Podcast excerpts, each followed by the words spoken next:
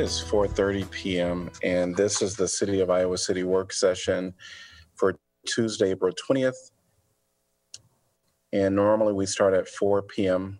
It is now 4:30. We delayed um, because of the verdict that came in um, in respects to the George Floyd case, and I am um, certainly moved by what the verdict was. Um, it was he was found guilty, the police officer, and as we take a moment to reflect on what just took place, um, I know that for our community there's going to be a lot of uh, grieving, a lot of emotions that we're going to be going through. Tonight at our formal meeting, I will be addressing um, uh, this topic, um, but just wanted to certainly state to our counselors um, and to any of those that are watching right now um, that I appreciate you allowing our community the pause to wait until the verdict came out today. I do not see our Mayor Pro Tem.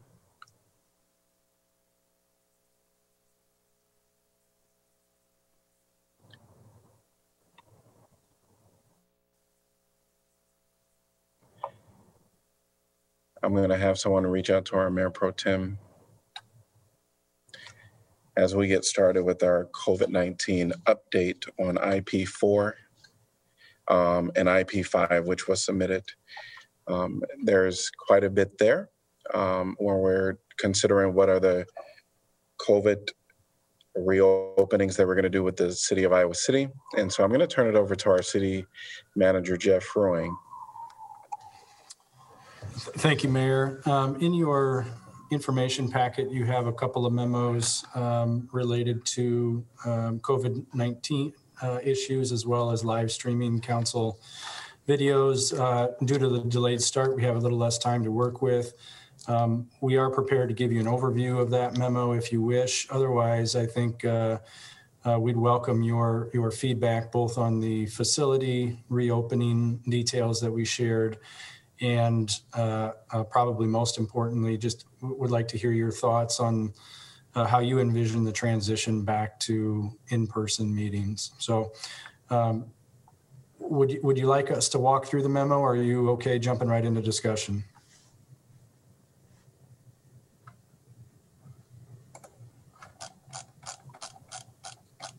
I do think there is elements of it that we'll need to walk through when it comes down to the council meetings. Uh, there are some options there for us to consider. Um, I don't know if anyone from Parks and Recs uh, is available to kind of give us a overview, um, just to kind of share their thoughts, and council can chime in as well, or any other departments. I'm here if you'd like. So is my puppy. All right. Please, So- um, Julie, I'll ask that you kind of give us a overview.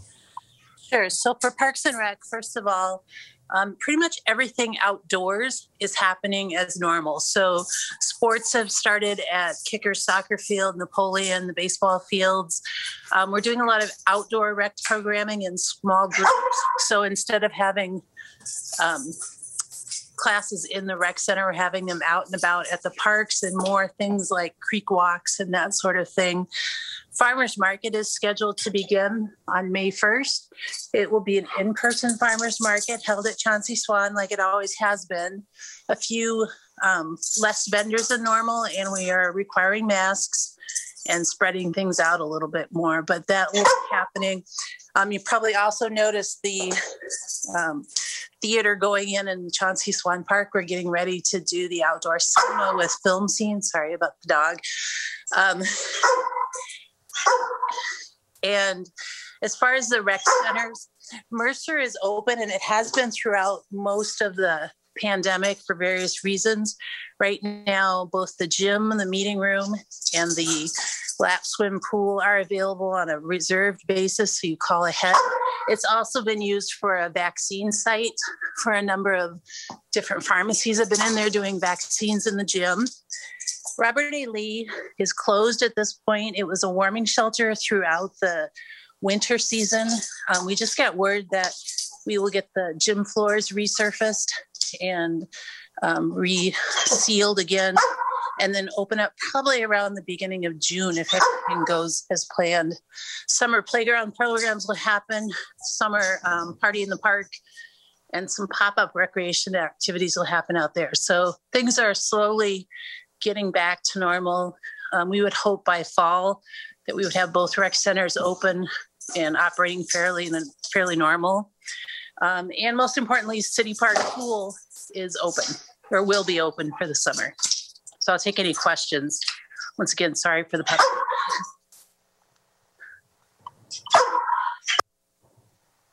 I guess my question would be, are there key things that the public should be aware of um, as far as distance or any special COVID requirements that that the Parks and Recs will have in place?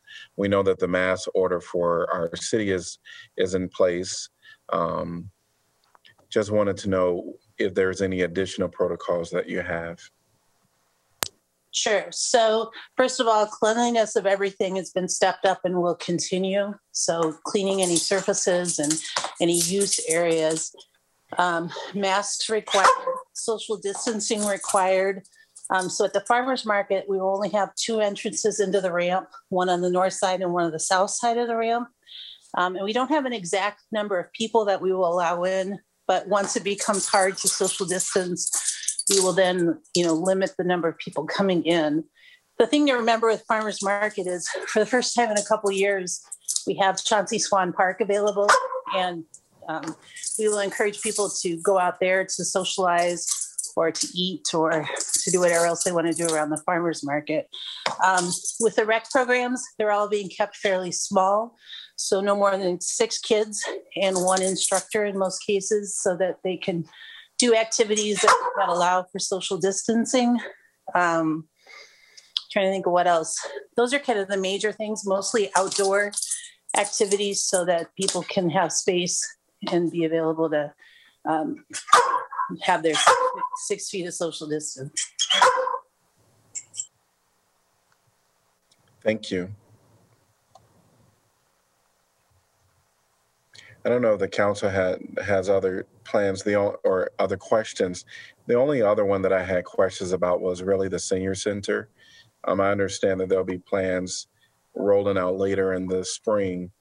Um, just wondering if um, who might be at the table having those conversations. Um, do we have some elderly people that is a part of those conversations to um, talk about you know what they envision for safely returning in person. Uh, we know that mental health and um, is is a major concern of COVID. Um, being active and gray uh, for our elderly people is very important, and so the senior center did provide uh, just a slew of opportunity for people, um, and COVID did kind of take that um, away. So just wondering um, you know, what what does those conversations look like? Yeah, Mayor, um, I don't believe Latasha is uh, available tonight, um, but um, I could say that uh, the conversations are taking place with the, the members, and in particular, your your senior center commissions involved in those um, discussions. Uh, and as you might imagine, there's a there's a range of, of feelings from the from the center membership. Some are very anxious to get back in, uh, perhaps fully vaccinated and, and, ready to go and uh, uh, enjoy some of those in-person programs and amenities. And then there's others that are understandably hesitant as well. So uh, it'll be a slow process of reopening uh, at the center, but you should see some plans starting to um, uh, for, for reopening starting to take shape in the next 30, 60 days. Great, thank you for that. I know that the city hall reopening and even council meetings are uh, probably the biggest, the council meetings are probably the biggest thing that um, councilors want to talk about because I, I feel everything else was kind of pretty much laid out in the memo. Um, certainly want to um, counselors just chime in there if there's anything you want to uh, touch base on. But I, I would like to switch to the topic of council meetings. Um, and there were some opportunities that were, or some options, shall, shall I say, that were thrown out by staff for our consideration. Of course, council, we can, um, you know, uh, look at these and talk about these, but also if there's other things that we have um, that we want to suggest, now would be a great time to get that out there uh, and on the table as well.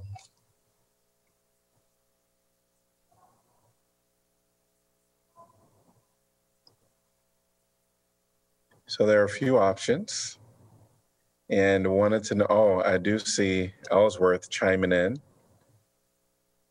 Hello, Elsworth from the Public Library. Hello. Hello. Well, I just saw you chiming in. So before we start our conversation on the council meetings, I wanted to allow you an opportunity just to talk about the the public library because I know that that's been exciting for people to have opportunity to enter after a long time of waiting. Absolutely. Thanks for for just a minute to talk about where we are. Um, so we have a, a five phase reopening plan. We're now in kind of what we're calling a modified phase three. We're so thrilled to have the doors open to the public. Folks can come in for what we're calling express browsing. Um, we ask that people limit their visit to around 15 minutes.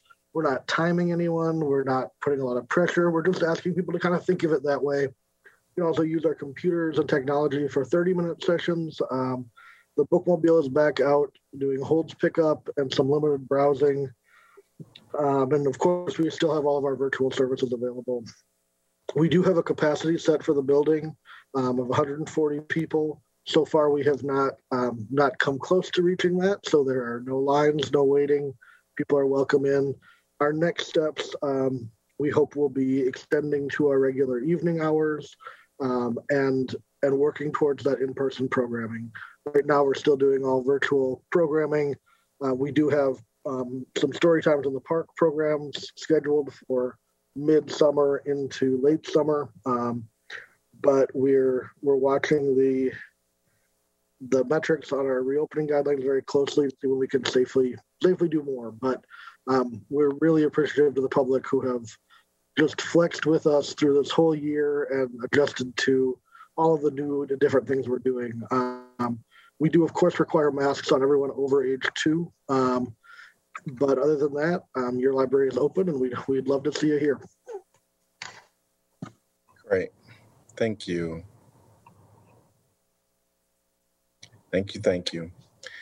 All right. We are going to uh, talk about um, council meetings and um, we also should have a discussion about the board and commission. So maybe we'll start with our our uh, council meetings and then go to boards and commissions.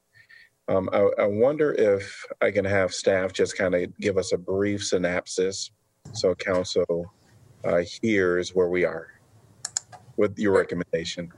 Mayor, I can give you a, a a short synopsis of each of these options that we've identified.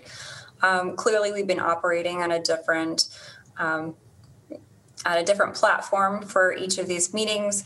But as we return to um, holding meetings in person, uh, whenever that may be, um, you know, that's up for some of your discussion. We needed to figure out what the physical space allows for for us to do under certain parameters. So we laid out at least three options. These can be modified or flexed at, at times depending on what you choose, but I'll run through them just kind of really quickly.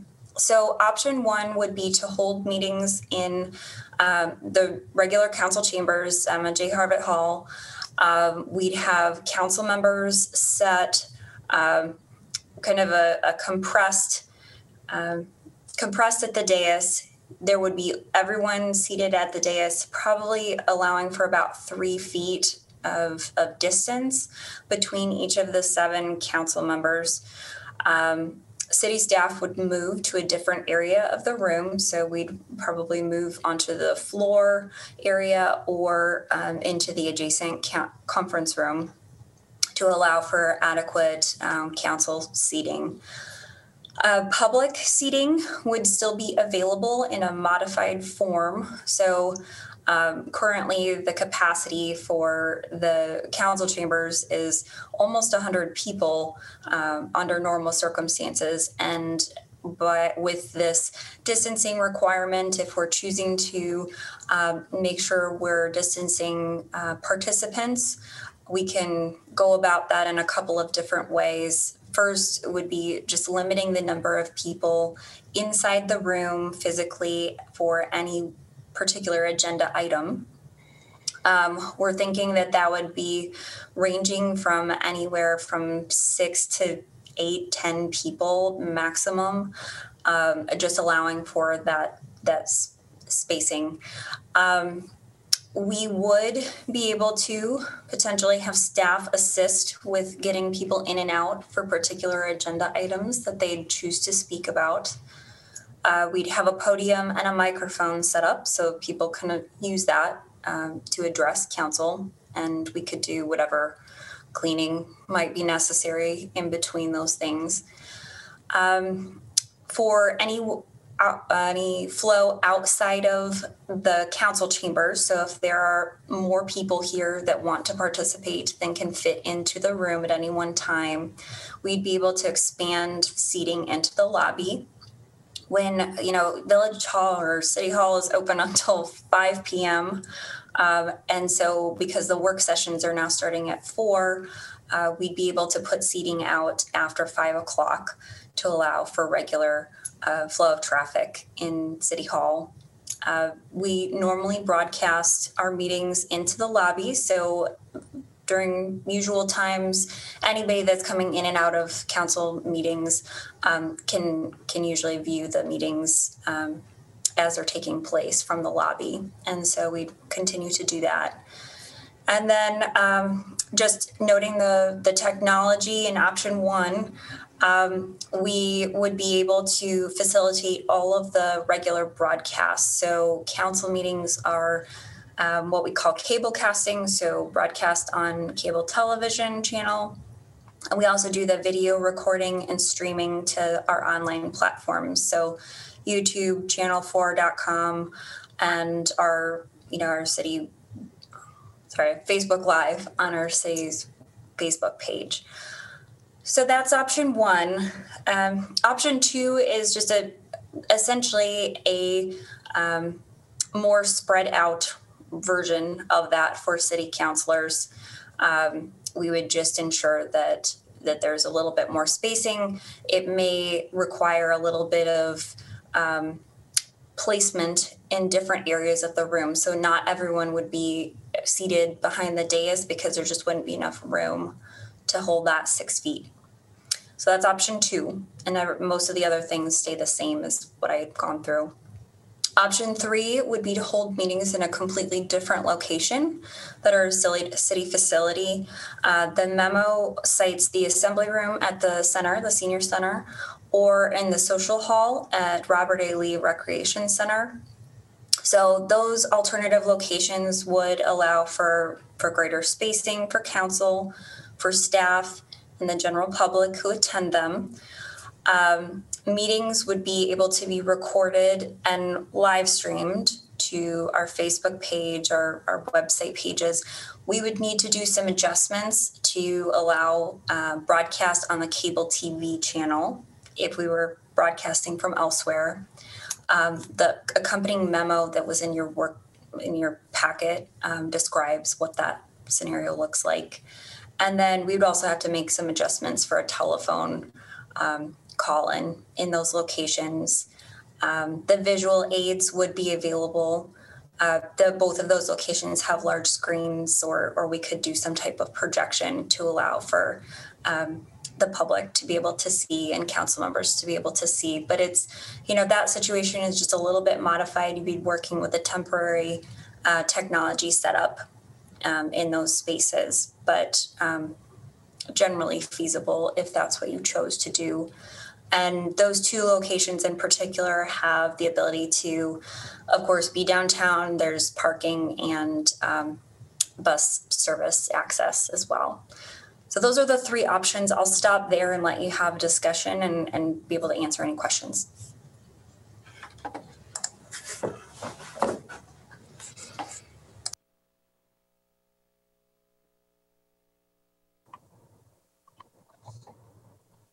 I did have one question. Um,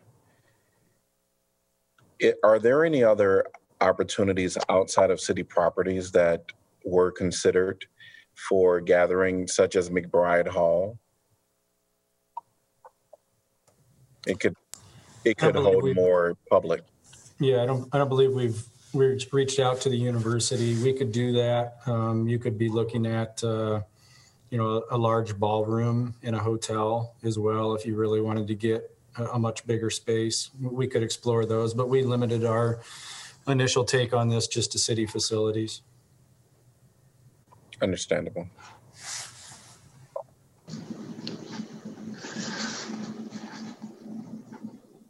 I mean, it does seem to me that it's probably more reasonable to start out in a larger venue when we do shift back to in person, such as the the large room at Robert A. Lee. I don't, I don't, um, or or the, or the center, um, whichever one. As long as it can, we can, it can also be live streamed or recorded. That just there's more room. They're accessible. There's more room for the public to be able to actually come in, as opposed to having the the, the very tight strictures of of Emma Harvat. Um, I did want to ask the um, interim city attorney if um, what the what will happen if the governor lifts her emergency proclamation. Does that mean that we no longer that we then no longer have the ability to do these meetings via Zoom and have to then um, immediately revert to in-person program in person?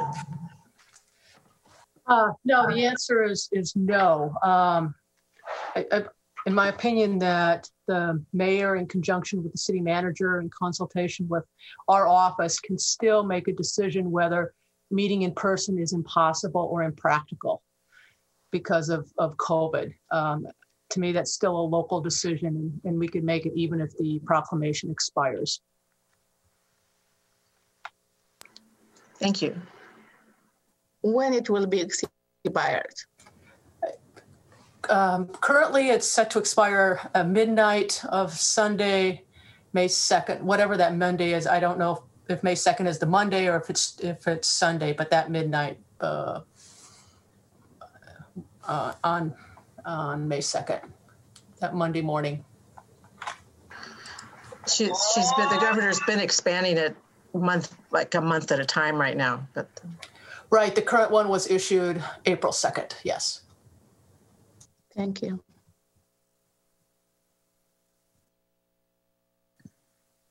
I tend to agree with uh, with Janice that having a larger space to begin, at least when we come back, it it doesn't seem really reasonable. At least option one to try and fit everyone on the dais and only be three feet apart. I don't think that would be probably recommended um, by our public health experts either.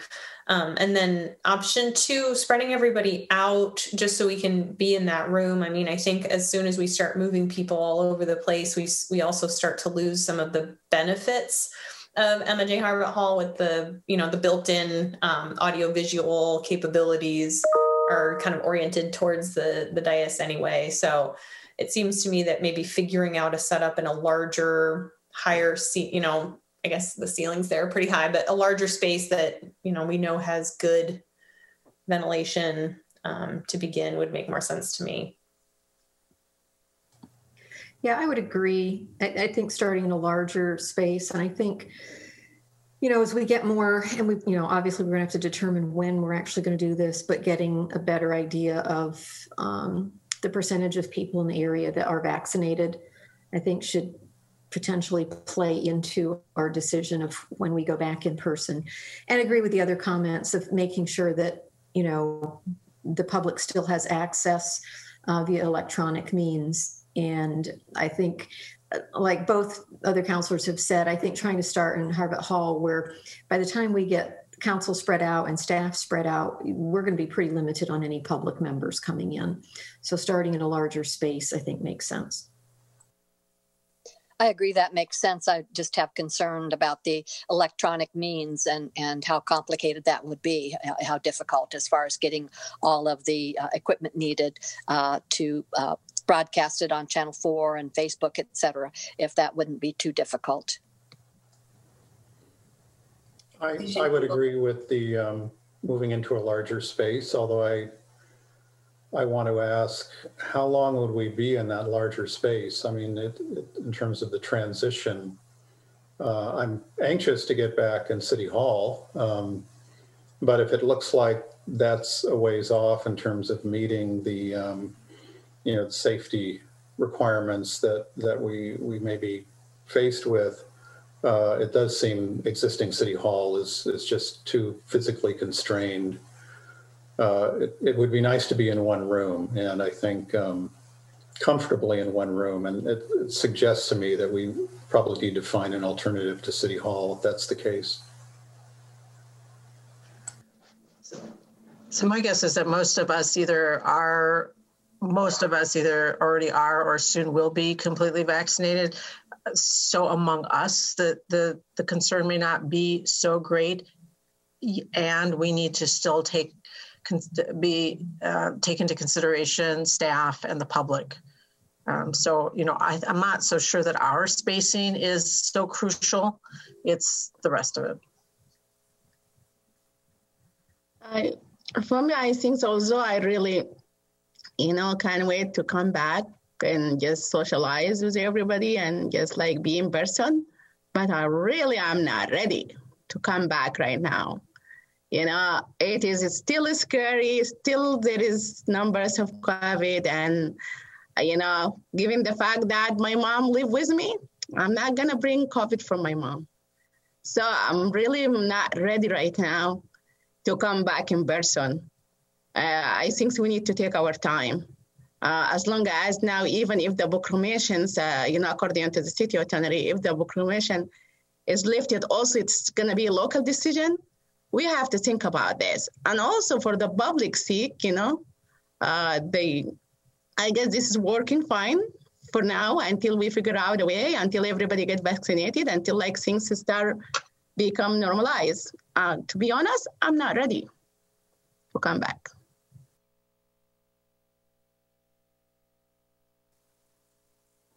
Mayor Pro Tem, you cut off just uh, the last, I would say, 15 seconds. I said, I'm just like, I'm not ready to come back. Yes. Yep. Thank you. And I think that, you know, and, and totally understand and respect uh, that.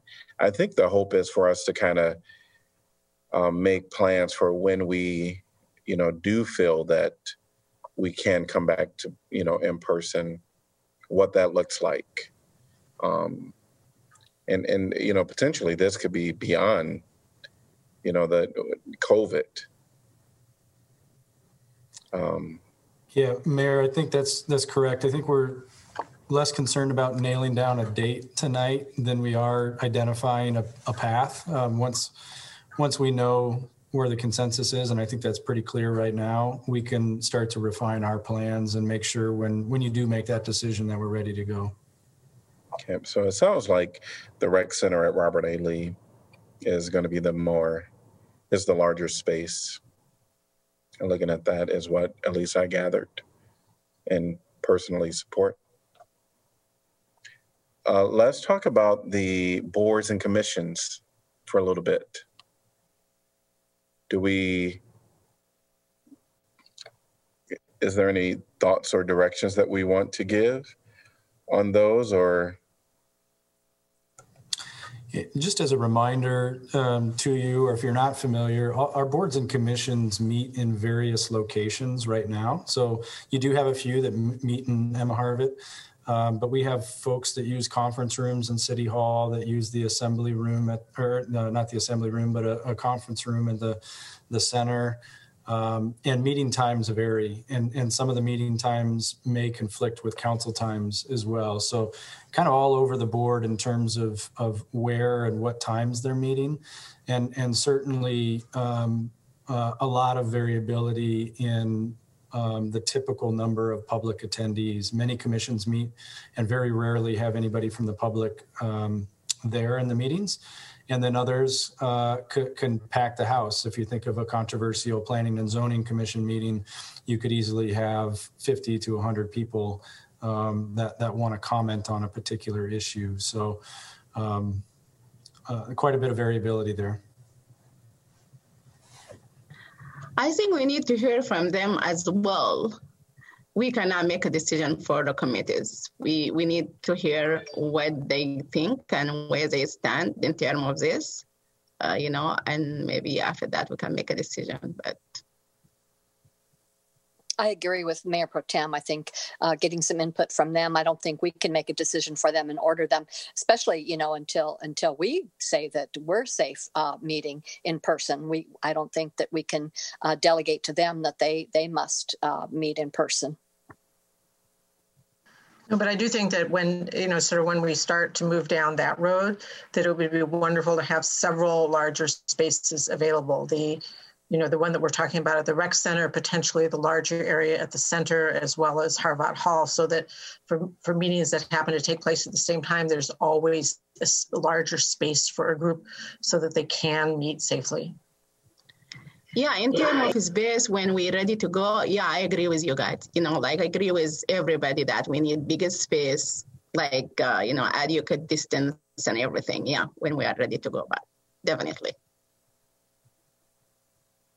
And I guess for me, this this really seems like a long term, more of a long term option. I don't know if that's what counselors are thinking, or what staff is thinking, or or if this is kind of just a temporary until the pandemic has you know we've gotten beyond the pandemic, which you know that that doesn't seem all that likely. I think it just really depends on what we see in terms of vaccination rates and infection rates across the county um, as to, and then what the Johnson County Public Health Department says and recommends as well in terms of, you know, in person meetings, especially when you could have dozens of people in the same room for two or three hours at a time you know what what is their recommendation of how to handle those and what kind of distance you should have? And especially in facilities where we don't necessarily have the best um, ventilation et cetera. So i think to just keep revisiting this and keep getting information on you know like i say on what those vaccination rates are what those infection rates are. And as they change their guidance i just think we need to keep an eye on that um, to determine when we make a change in terms of your comment, Mayor, about you know whether this is long term or temporary, I would certainly hope, um, but none of us know. I would hope that we would get to the point that the vaccination rates are high enough and the infection rates are low enough that we can get back to a more normal um, type of thing that we would be back in Harvat Hall and that we could have the public in there and people could feel could be and could feel safe but that might be six months, that might be a year, and who knows beyond that. It certainly remains to be seen. Um, The, the only other thing I'd add is I think it would be really useful together with public health or UIHC was to look at maybe um, air sort of not air purification or moving systems that do not require you know redoing the entire HVAC system, but that can be uh, smaller s- smaller units that can be used and moved and so forth that can that can help circulate the air.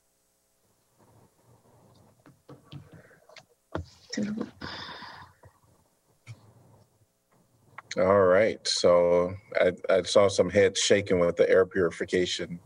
So that would I think that would be of interest just to look into that as well. So on, on the boards and commissions, uh, maybe it's easier to think about it like this. Um, as long as council remains virtual, um, should that be the, the, the rule for boards and commissions as well? Okay, and then when it, well, I'll let you talk about that. And then when, when council makes the decision to come back in person, um, I think what you're looking for is maybe some, some feedback from the boards and commissions on whether they'd like to potentially retain, retain the ability to do virtual longer if, if there's circumstances that warrant that. Is that the kind of feedback you're looking for? Okay. I- I guess personally, if a board and commission came to us to say they feel comfortable, you know, trying to meet in person, let's say it's a six-member board, It's not a, they don't typically have a lot of public input, and they feel that they can do that. Personally, I would entertain considering that. I, I would agree with you, Mayor, and I, I think a crucial part of that is one, are they comfortable? But yeah, what's the typical public attendance? And I, I think we just have to be careful that it's not, oh, we're going to meet in person this time because we don't have anything contentious on the agenda and we don't expect anybody to be there. But next meeting, oh, we're probably going to have 20 or 40 people because there's something contentious. I think it needs to be consistent. And so that that need, to me that need for consistency could be problematic in having them get back to meeting in person too soon i want to open that up to them if they want to but i think we have to make sure it's going to be safe for the public and i think be consistent Yes. Sue, is there anything that we should be considering um, on the variability here? Once council makes a decision, that is the mayor and the city manager, whoever's going to make that decision, that it's no longer impossible or impractical um, and in-person meetings can occur, then that would apply to boards and commissions too. I don't think you can have a board and commission say it's impossible or impractical when the decision by the mayor and council and the city manager have made that decision. So, on, on the contrary, if they want to go forward and meet, uh, seemingly they could, but I don't think vice versa. Thank you, Sue.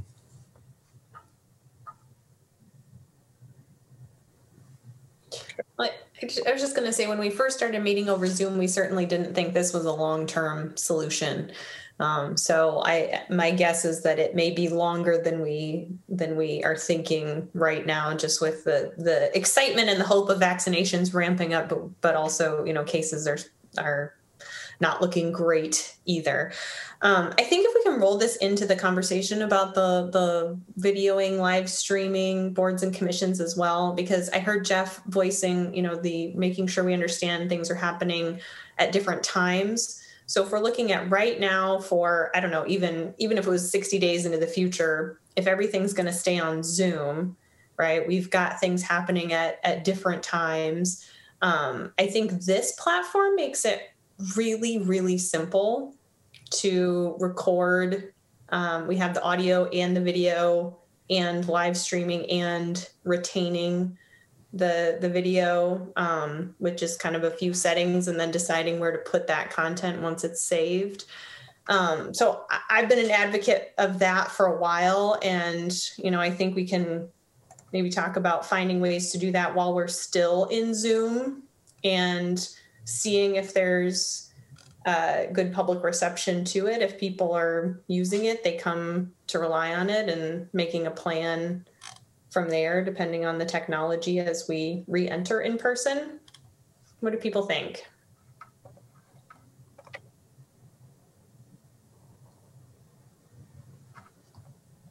Yeah, I think anything that we can do within reason, when you look at the technical capabilities and staff time commitment and dollars, et cetera, to record and archive um, at least audio, video, if possible, of meetings so that it's easily easily archived and easily accessible to the public. I think that is really helpful. I know I've wanted to go back and look at certain meetings and basically I've had to go to staff and say, hey, can you send me, you know, can you send me these files so I can watch such and such a meeting? And so to make it more accessible to the public, I think that would be really helpful. And again, looking at time, dollars, et cetera, to do it.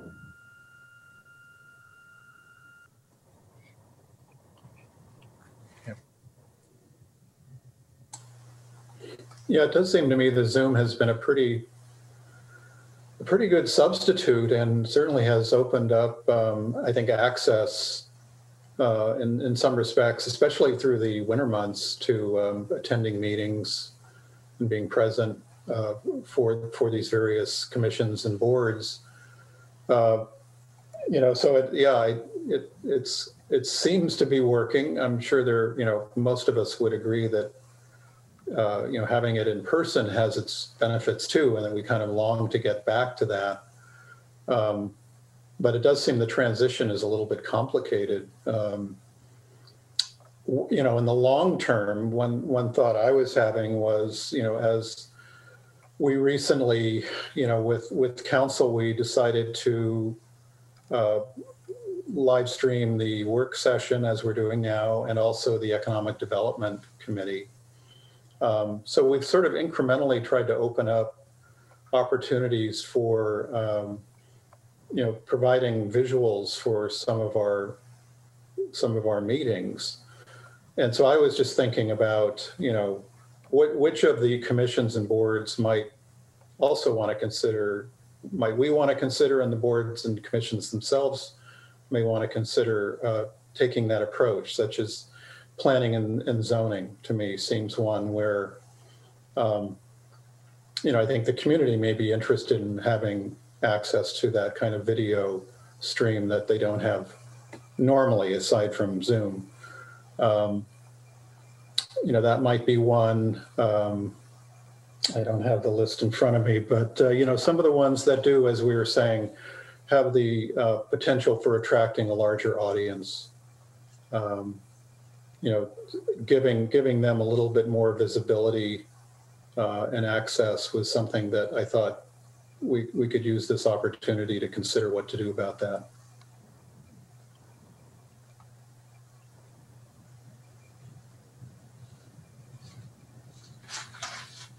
Are there um, options for streaming something on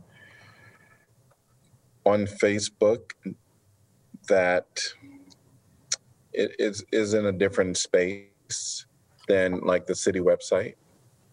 or the city Facebook page? Yes. Well, we would, if we were recording a meeting for um, and capturing that for Facebook Live, then it would then that would be the platform it would it would be used on. Um, the other online options that you could either record and play later or you could stream it as it happens it would be on our city youtube channel or on uh, channel4.com. So essentially, it, it, links to our, our Channel 4 um, television, you know, website. And so we play all three at once, like for example, during this meeting. Um, and then we could do that um, in remote location. So if there are meetings being held at Robert A. Lee or or at the senior center, we could set up equipment that would allow for for the streaming or the recording and then later broadcast of that of that meeting or, or posting on the website for for accessing later. But but it would remain there on the Facebook eh, within yes. the Facebook feed. So yes, one of, you should be able to get to it later on. One of the one of the things that I have a little concern about is um, if we're posting a lot of things that don't get likes or that that the you know people aren't really paying attention to, then we're filling up our Facebook uh, live or our Facebook with a lot of content that, of course, is very important, but it, it could diminish some of the messaging opportunities that we really need to have to get out to the public. Um, and so that's the only thing that I would caution us about is if we're going to do everything on Facebook Live, that really could fill up unless we remove it um, and then store it, archive it someplace else. Um, that could be an option. But uh, maybe looking at the other option that you mentioned uh, through YouTube, um, maybe that being the live stream for our boards and commissions um, and not have it on Facebook might be a really good option because there's a lot of messaging going out. Um, as many of you know, I've been doing the com- community connection, and we're trying to get out some highlights of things. And we just had the affordable housing uh, that had come out on Wednesday night, so uh, stay tuned. Uh, tomorrow, um, Affordable Housing Coalition that was on there talking about, you know, the relief funds that are through the state for rents and utilities and even mortgage. And that's you know that's critical information i believe that people need to hear about not only the individuals that experience it but the greater public so that if they happen to know someone they can share that information and say hey did you know there's an opportunity for you to get assistance? And so that's the one thing that i would caution us about is maybe we want to look at another platform where we don't have our facebook um, so um, inundated with um, boards and commissions, which are important. But again, I, I think um, it, it, you know, sometimes people don't look at all of that content. Yeah, Mayor, I think our I'm sure our staff experts would would agree and and Shannon laid out nicely in the memo that that was a concern of kind of diluting the main city Facebook page.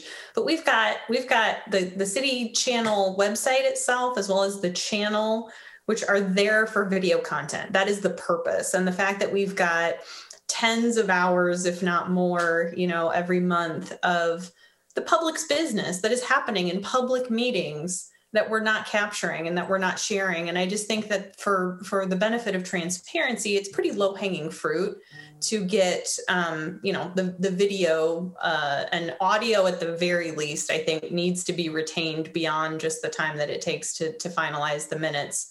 But to get the video out there on one of these platforms and you can use facebook to, to help drive traffic to where where the video is. As we saw in that memo facebook isn't the format for long long video. That's not what it's good for. But i think we need people to be able to access you know this content somewhere. You can let them know on facebook that something is happening and where they can find it. It's much easier to, to copy a say a YouTube link and to send it to someone uh, than it is, if, uh, especially not since not everybody has Facebook, uh, uh, so that they can view something as opposed to having to send them to Facebook or find it on Facebook.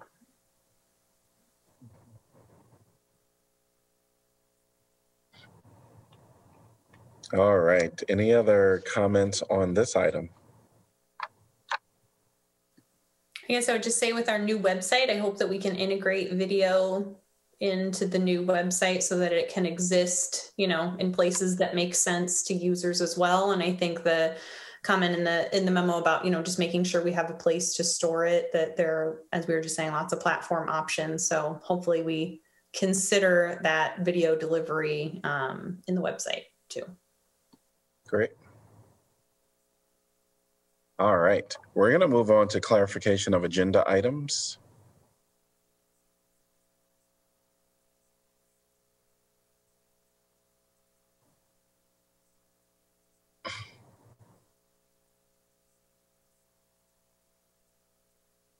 Moving on to IP 8, April 8th.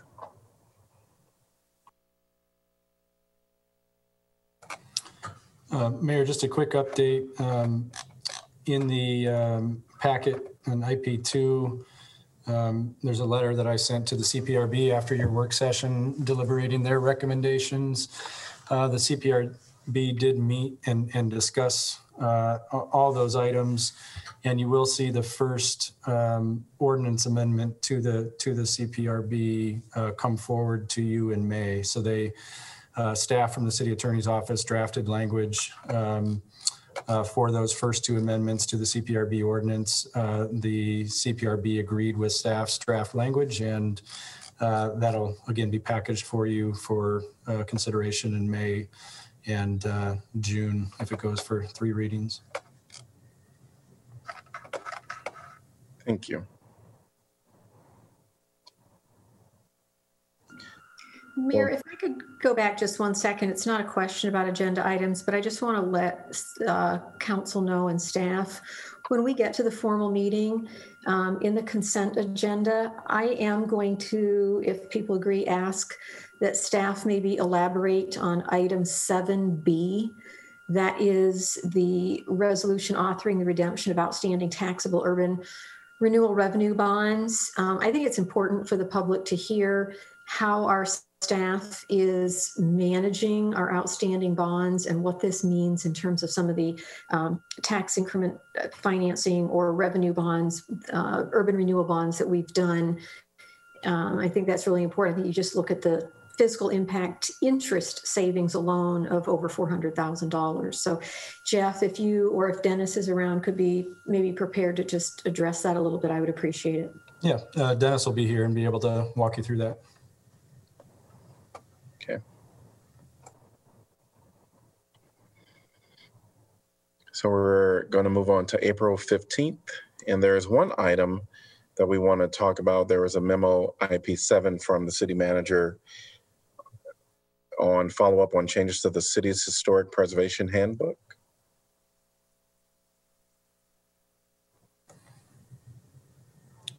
Yeah, Mayor, happy to go into detail if you'd like on this, but uh, as you recall, this was some direction that council provided after a recent appeal case, and the memo uh, captures the, the discussions that have taken place since that time with the Historic Preservation Commission, and we're just asking for some some council guidance on on how urgently you want us to work through this issue.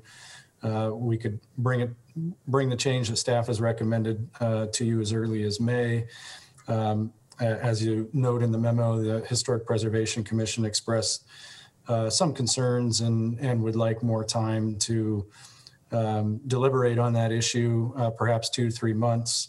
Um, and so uh, that's kind of the question before you. Obviously, if you're, we're trying to push this through to assist the homeowner that, that had the appeal, uh, you know, that homeowner is in kind of a state of um, limbo right now, uh, waiting to see if this amendment will go through or not, so they can proceed with their their desired home improvement uh, uh, project. So, happy to answer questions. Pretty lengthy memos, um, uh, and just looking for your your guidance on that.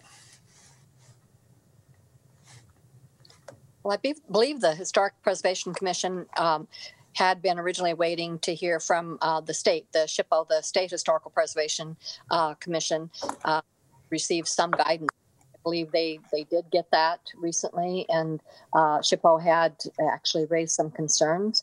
So I, I would be uh, okay with uh, having the Historic Preservation Commission take a, a, month or two more to, to look at those recommendations and, and provide some, some guidance and recommendations from there.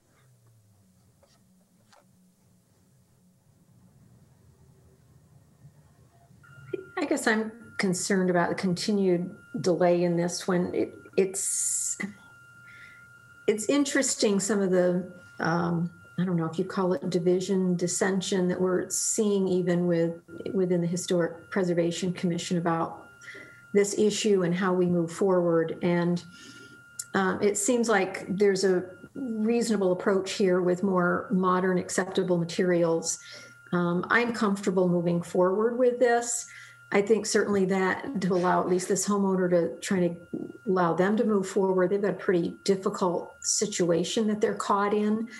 Um, I think it's something that can have more discussion and and review and fine tuning maybe as we go forward. Um, but I'm comfortable with staff bringing us uh, the changes sooner rather than later.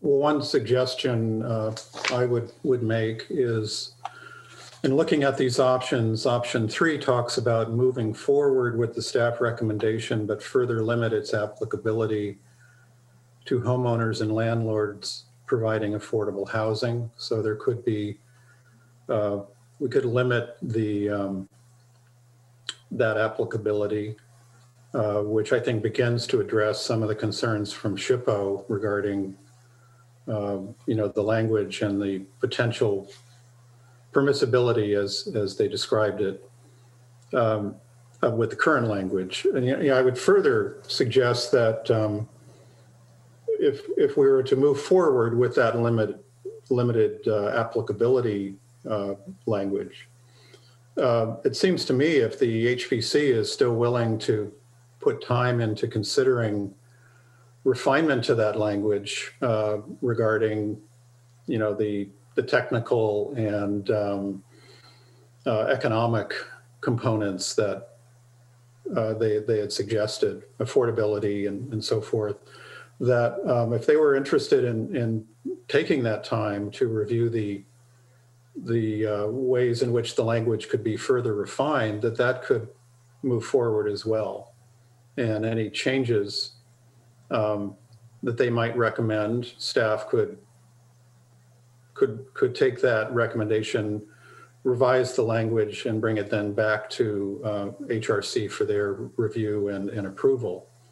Um, so I'm I'm kind of thinking of this as a, par- a little bit of a parallel track, I guess, perhaps, where we do allow movement forward so that the you know the Longfellow case um, can move forward, uh, while at the same time you know those if if HPC uh, is interested in doing that that research, that that could move forward as well um, at the same time.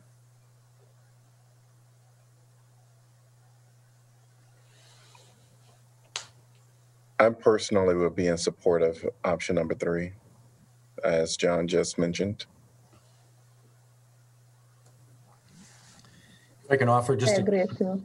A, quick comment. Um, we can move forward with three and, and, and that's okay. I, I do want to make you aware, I, I maybe should have had this in the memo, but uh, I, I'm personally not aware of any historic preservation standard that um, doesn't apply equally throughout, I mean, uh, throughout all, all structures in a, in a district. Um, you know, historic preservation guidelines tend to be focused on the exterior um, structures and, and the aesthetics and the materials.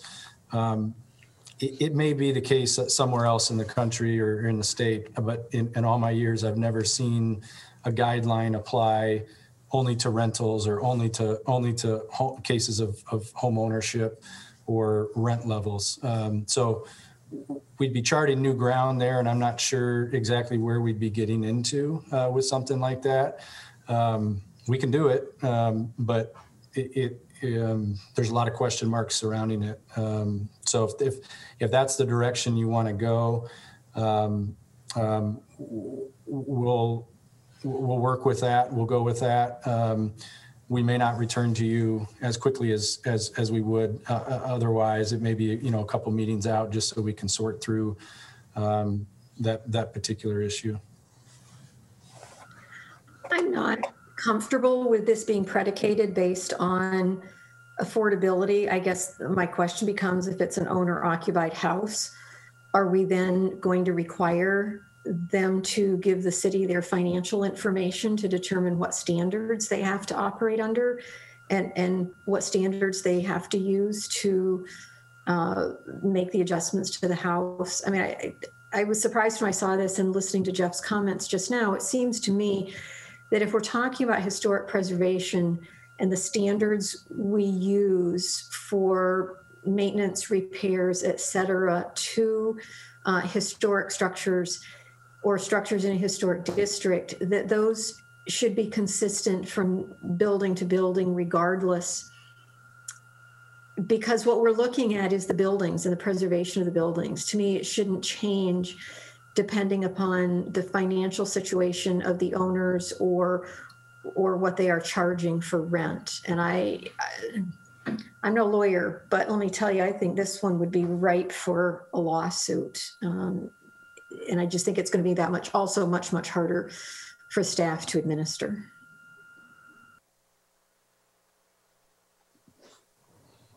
I I was for option number three until you know Geoff raised the concerns, but I guess I I'm not sure I'm not sure I quite understand from the memo what the if option number three really isn't a viable option, then I think we should go with number one. But the um was this just a I don't know. I guess I'm not sure where what what the basis of sort of offering up that option is if it probably won't work or I don't know. Can you just Yeah. explain a little more? No, I, that's, that's fair, Laura. And, and I'm not saying it's not viable. Um, I'm just saying that we're, we're charting new territory with that, that staff hasn't really explored. And at least at this point, there's no known examples. Um, typically, when it comes to uh, historic preservation, um, if you want to um, achieve a certain outcome outside of just the regulations, you would incentivize it. You know, you would have a grant program, you would um, uh, have tax abatement programs or something like that to, to incentivize what you're looking to do. And that would apply equally to all, all uh, of the, um, uh, all of the properties. So I'm not saying it's not viable. Um, I'm just saying that that was, that was the suggestion at the last His- Historic Preservation Commission. And really staff hasn't had a chance to, to, to, to really dive into that analysis and, and we want to make sure that we do that prior to, prior to coming uh, to you with that, uh, with that amendment. We're, we're moving, we're moving pretty quick on this one, um, simply because we know the, the, the homeowners, again, kind of just waiting to see how this shakes out. Otherwise, we probably would have taken some time before authoring this memo to, to explore that in more detail. I feel this is a challenging one because taking time to really talk about all the all the elements to this when we're talking about affordability, we're talking about products, we're talking about climate action, you know, um, there's a lot to this.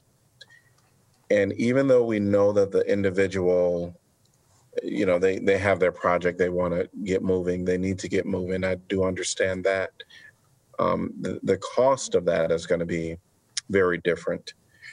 Um, you know, I, I guess if I was to, after all the comments that have been stated, if I was to go back to the meeting that we had where um, there, there was a word capricious, um, you know, to go against the commission's of, you know, recommendation to the council, then I, I feel like this a little bit is tied to that.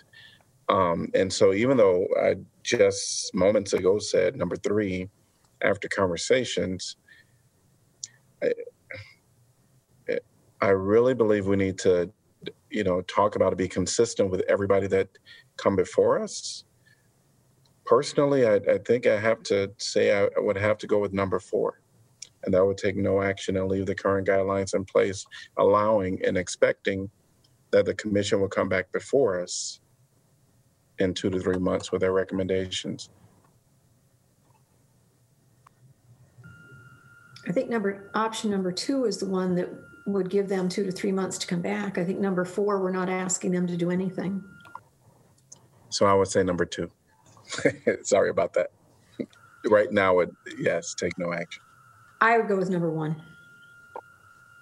Okay, we have number one, we have a number two.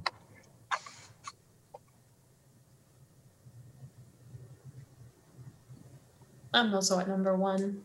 Okay, I was number two.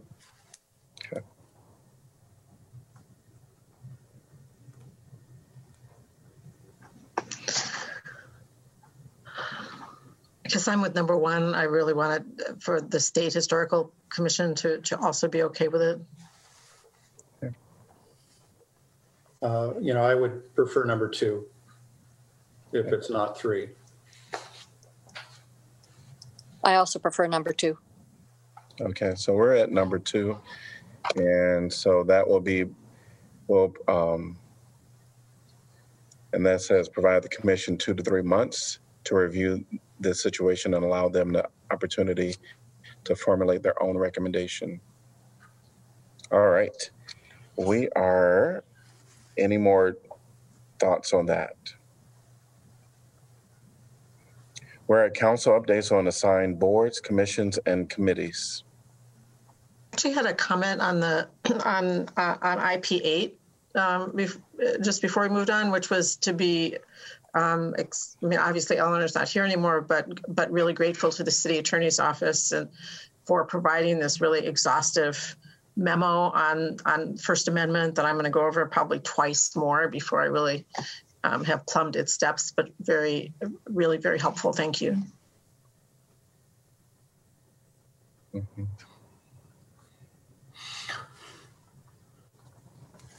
All right. Updates on assigned boards, commissions, and committees.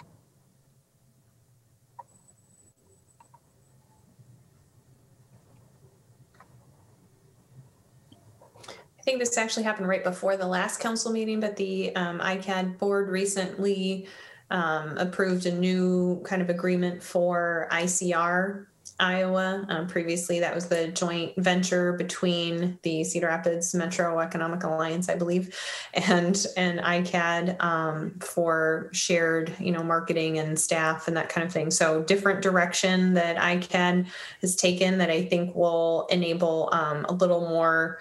Uh, benefit to Iowa City or to the two communities that are collaborating to kind of be able to focus on the types of economic development that that maybe are a little more oriented for their specific community is one one takeaway from that. And the uh, city of literature board um, met last week and continues to work on uh, formulating some working committees for uh, from the recent strategic planning that they did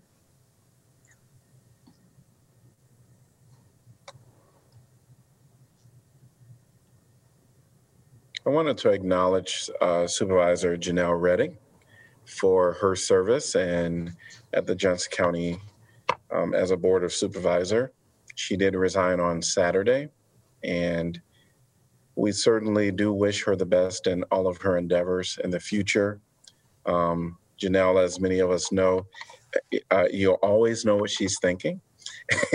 she's going to let you know where she stands and one thing that I will say about her is that she really did her homework and her research, uh, no matter what the topic was. So we really appreciate all that you've done for our county, and we wish you the best.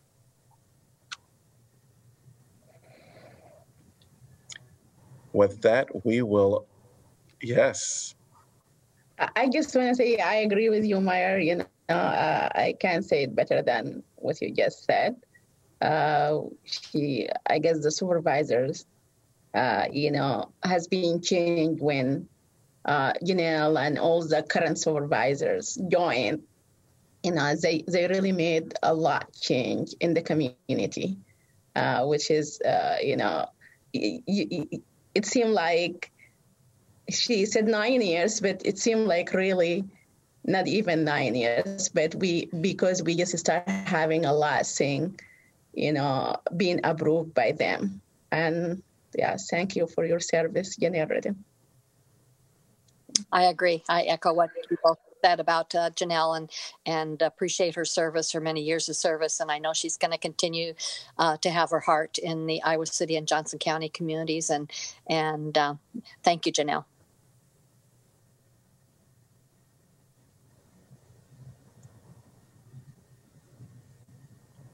All right, we will adjourn and return on another Zoom link for our 6 p.m. formal meeting. See you soon.